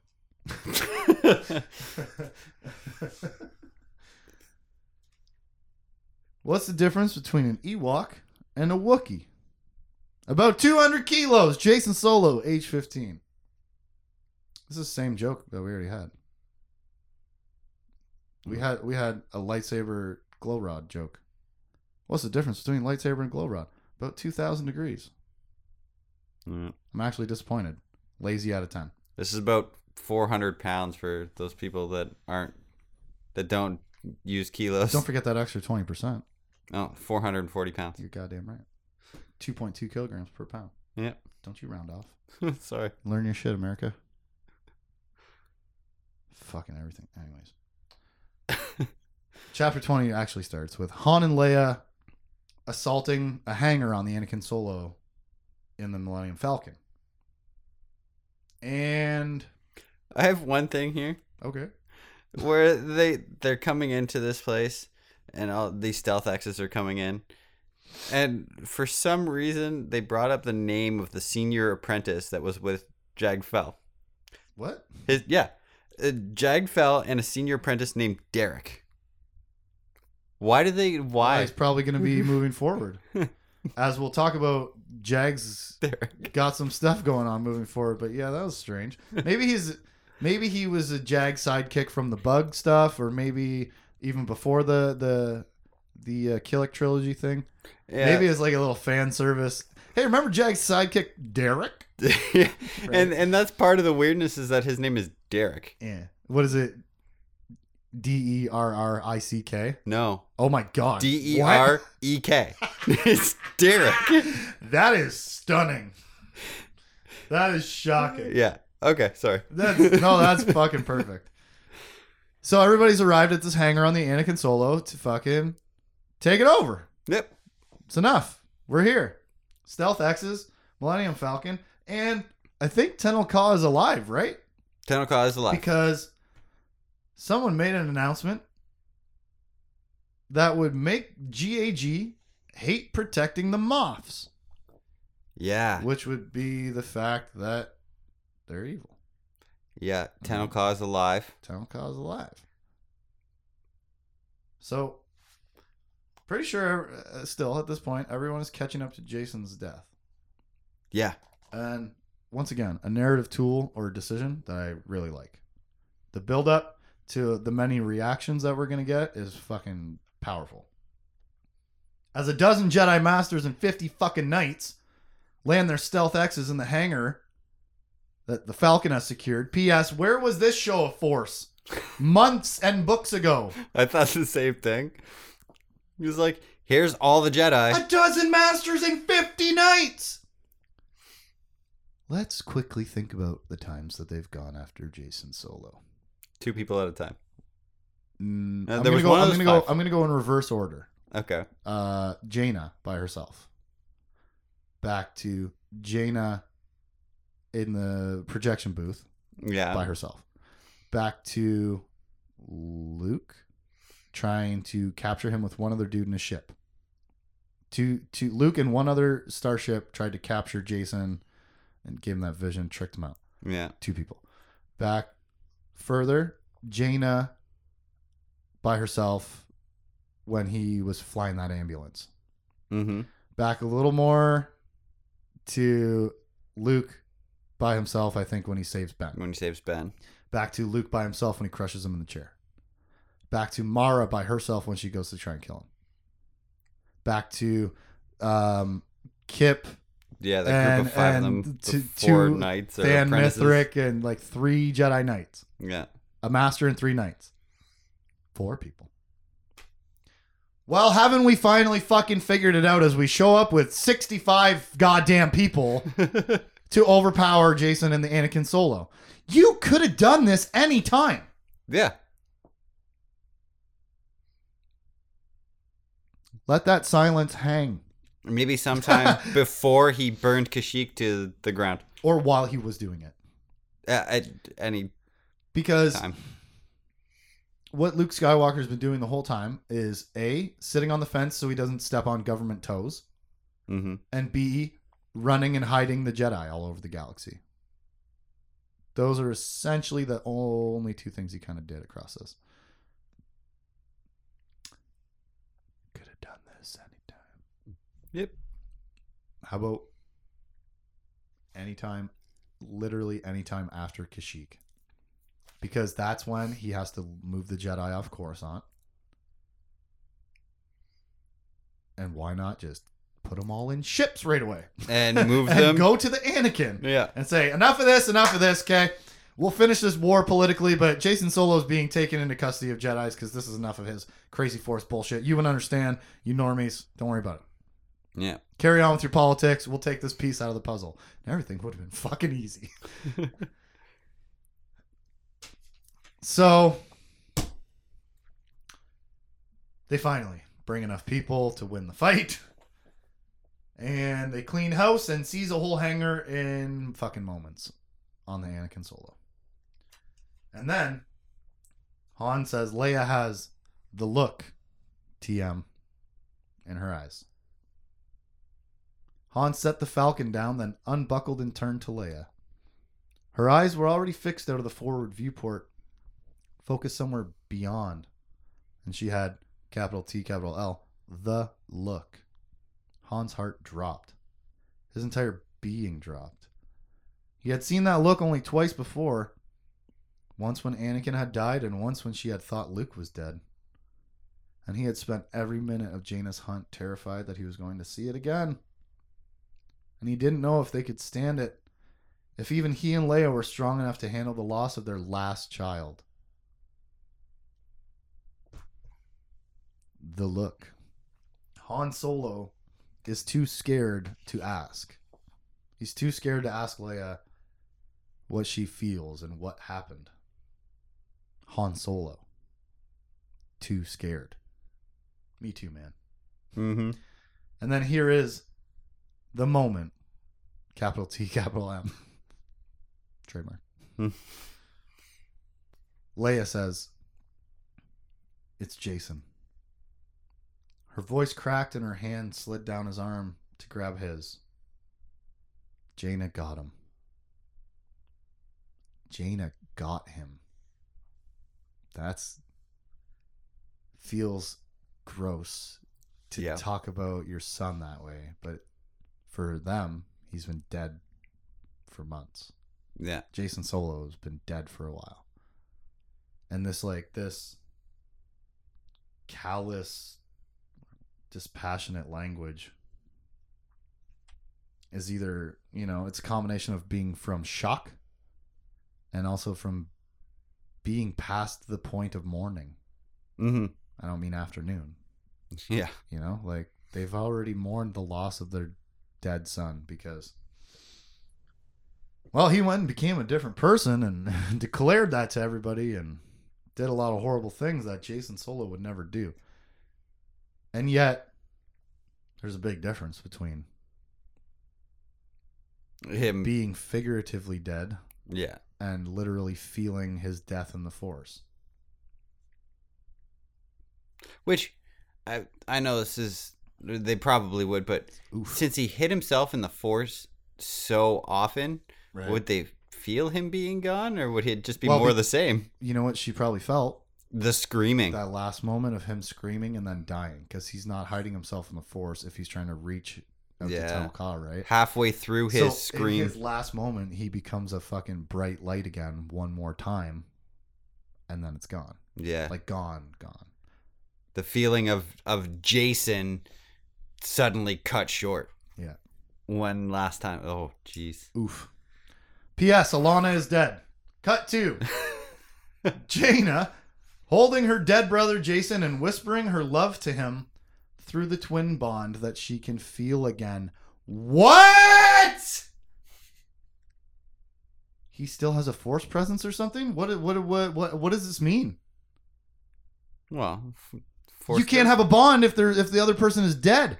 So has Jacen now become a force ghost? Does he still exist as Jacen Solo in the force? Because what happens when you die is you return to the force. You become the force again. Mhm. You don't stay Jacen Solo with a presence your twin can feel through your bond. I wouldn't assume, right? She can feel the twin bond again. What the fuck does that mean? And we don't get an answer because we're not supposed to. No. We're setting shit up moving forward. And I, I've read the other books. I don't even know what to make of this, man. I'm rattled. P.S. Guess who comes to find Jaina Solo? With on death's doorstep with her defeated brother lying in her lap, whispering to him. I wonder if she took the needles out. He did already. He they, she, they said at one point in the fight he ripped all the fucking shit out of his face. Good. so that's good. In through in walks through the door. Jagged fucking Fel. He finds and rescues her, and she loves him. She thinks it to herself, or maybe says it to him. I don't remember, but she loves him. Good. Enough lollygagging. Start deciding. Mm-hmm. And it's a good time to do it when you've just faced your own death. Maybe you haven't quite faced it yet, though, because she thinks she's going to die. She's so injured. She can feel things moving inside her body that shouldn't be moving into that place, for God's sake. She thinks she's going to die, so she tells Jag, I need you to do some things for me. the number one most important thing I need you to do is find Zekk. and Jag's like, oh, okay. Yeah, he Um, his, like, gets face so drops or whatever. And Jane is like, no, no, no, he's missing. God damn it, he went evac in the mists. And then Jag becomes more worried, cares more. Like he he gets invested in finding him because she cares about him because he cares about her, Yeah. and that's the moment where she's like, I love him Mm-hmm. because Jagged Fel is another shining example of a man always trying to do the right thing. Yeah. Like he is such a good guy. He's a good guy. a little bit ruthless sometimes, but yeah. he's amazing. He's the one who gets to rescue Jaina.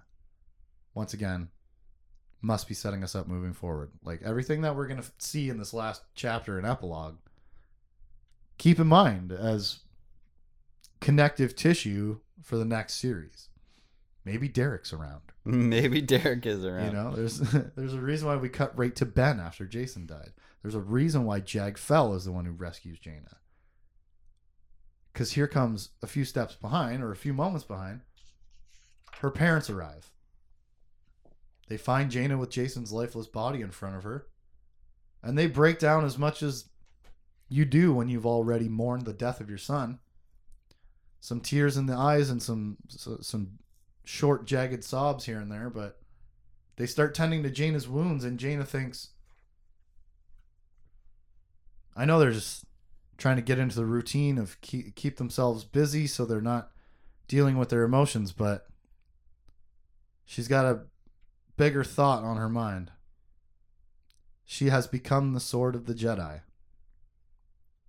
Always you shall be in the front rank, a burning brand to your enemies, a brilliant fire to your friends.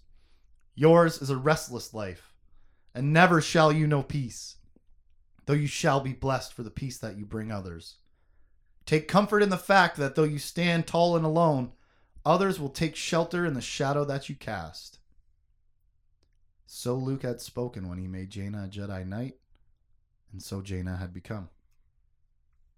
Another destiny fulfilled. Mm-hmm.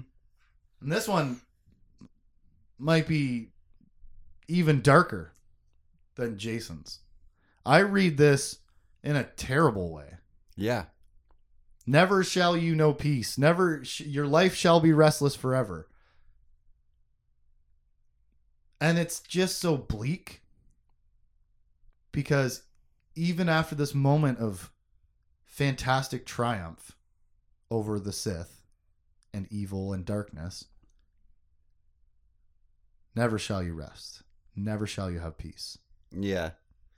And you get to have comfort in other people's peace.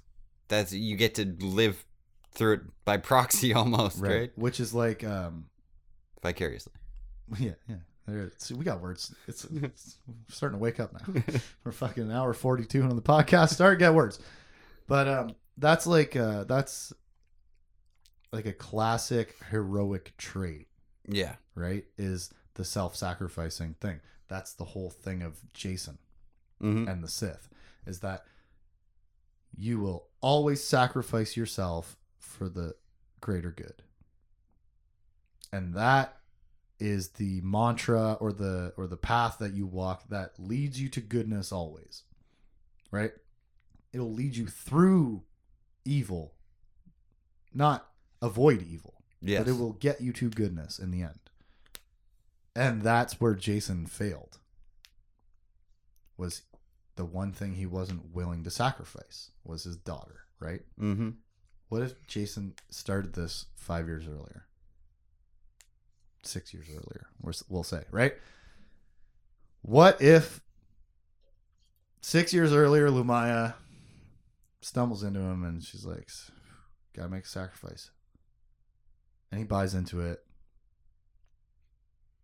Does he win the war without a daughter? Does he win the war without that inevitable fucking defeating flaw? You know? Regardless. Moving on.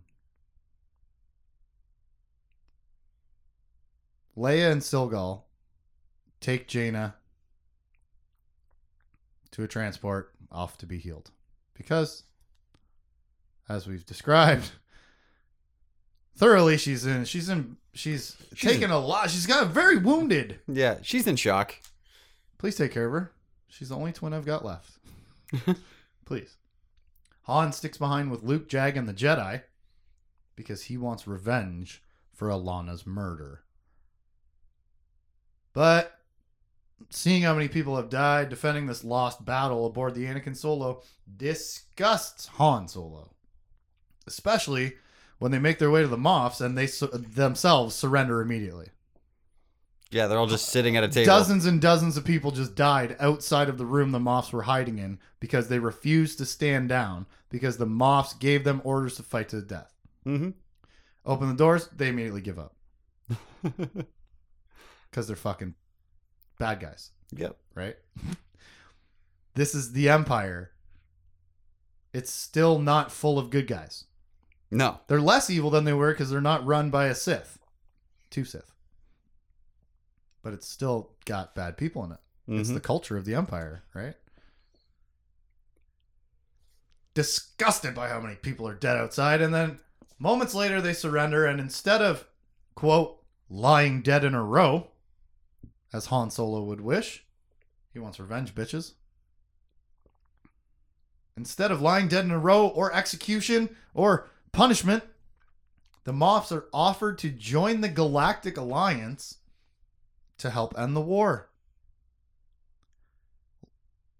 We need your ships to bring the Confederation to the bargaining table. First time the Confederation gets mentioned is is right here Yep. In a long time.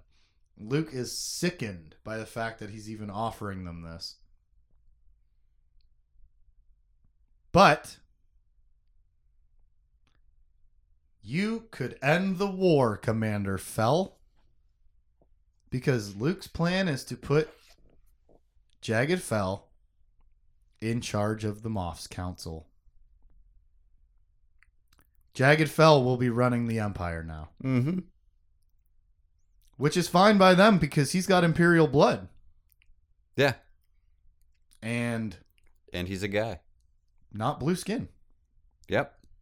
That works. That works too. We can work with that. He looks like a fucking regular white guy human. we can deal with that in the Empire. Han, though, furious, not having it, gun to a Moff's head, but realizing it won't help. As Tenel Ka strolls in to this chamber with the Moffs that murdered her daughter. And even she says, duty to end this war is more important to a queen than my personal vengeance. Says the mom whose four year old just died? yeah. Yeah.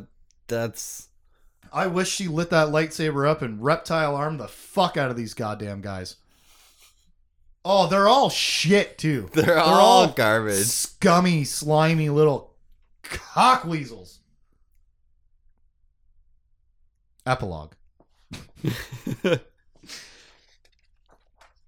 where we get our final words from Jacen Solo. mm-hmm. How did the Empire capture Gamorr without firing a cannon bolt? They landed backward, and the Gamorreans thought they were retreating. Jacen Solo, age 15. Pig aliens are so dumb, right? Yeah. I'll rate this joke goodbye out of 10. And we cut to Jaina in the epilogue, wondering, questioning herself. Why hadn't she believed Jacen was trying to help Tenel Ka and Allana? How did she not sense that that was the truth in him? And why, even had she hesitated a few moments, would Allana be alive? She has just murdered her brother, the guilt of a four year old on her hands, and so many wounds that she's been in a bacta tank for days, and now she's finally floating in an open container where she can talk. Yeah. With bacta mist. Yeah, vapor, Vicks, Vicks vapor up. It's got a fucking humidifier in there. Yeah. Covered with a like a tarp. But that's heavy, man. And Han and Leia come to visit her in the recovery contraption. Turns out Jane has got some questions, Mm-hmm. and so do I. How did that? What ha- What happened?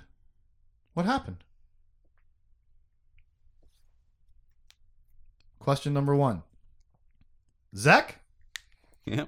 nothing, but still looking. Carry that thread forward. Question number two. Mirta? Fine. Healing. Never going back to Mandalore. She tells Jaina about the nano killer that the Empire sent to Mandalore. Mirta Gev can't ever go home. Boba Fett can't ever go home. And Leia mentions Tahiri reported it during her first questioning. Very interesting comment. Hold on to that thread. Question number three Jag? Busy with the peace conference, but coming soon. P.S.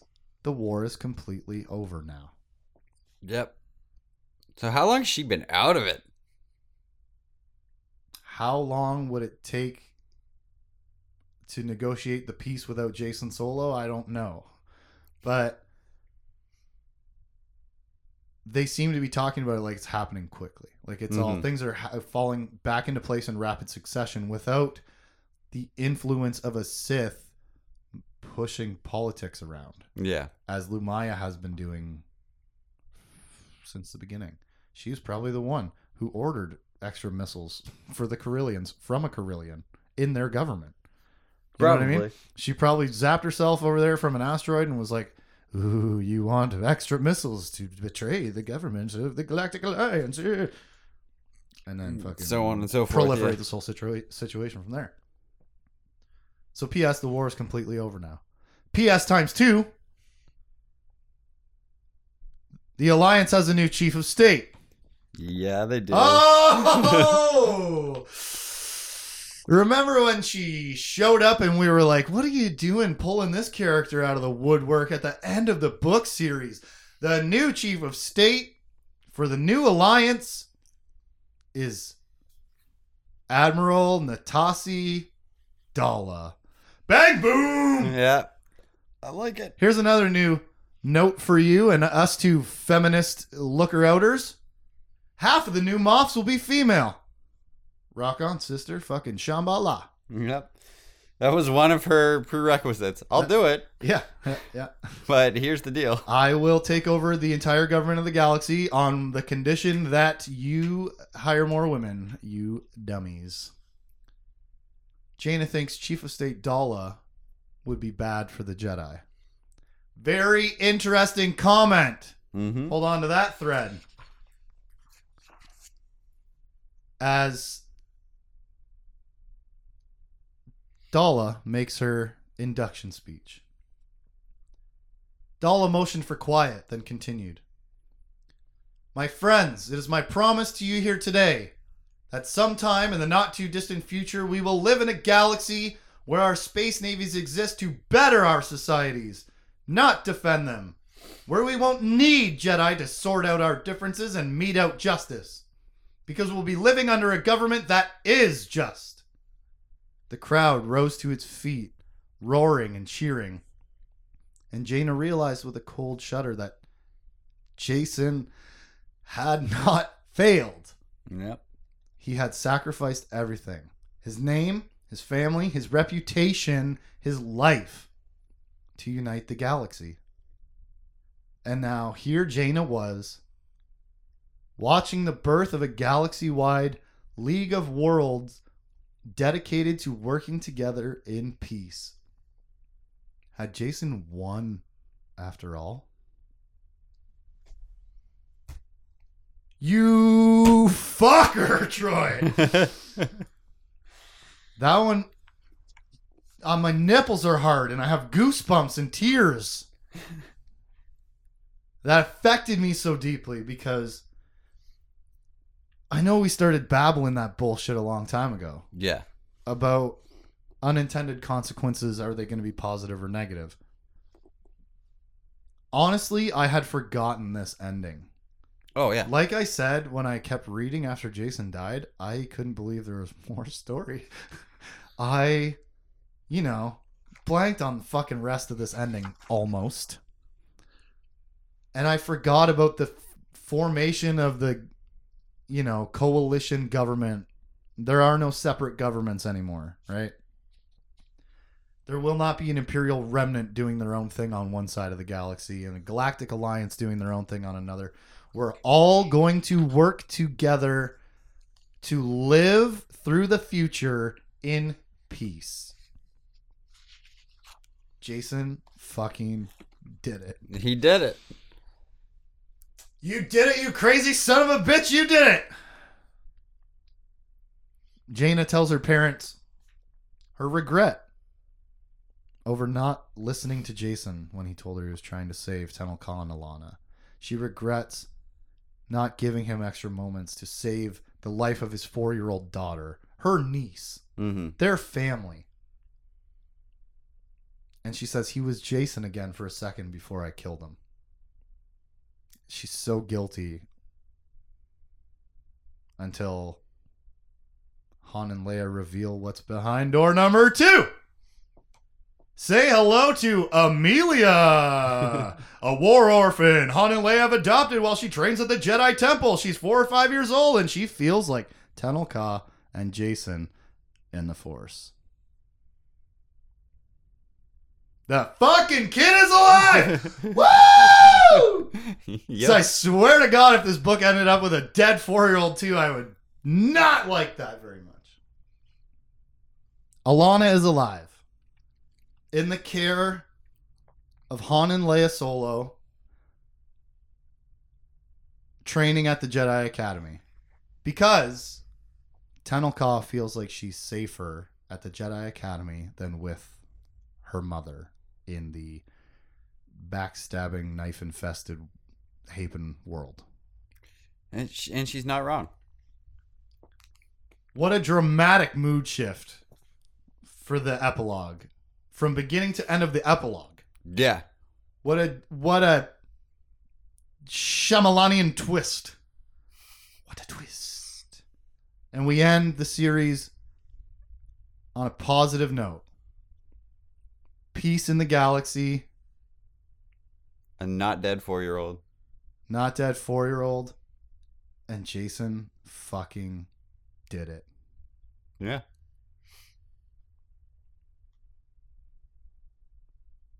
Join us next week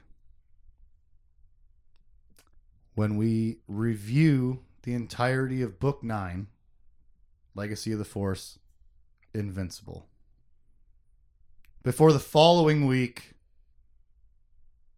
doing our full series review, books 1 through 9 of Legacy of the Force. This four chapter finished in Book 9 took two hours.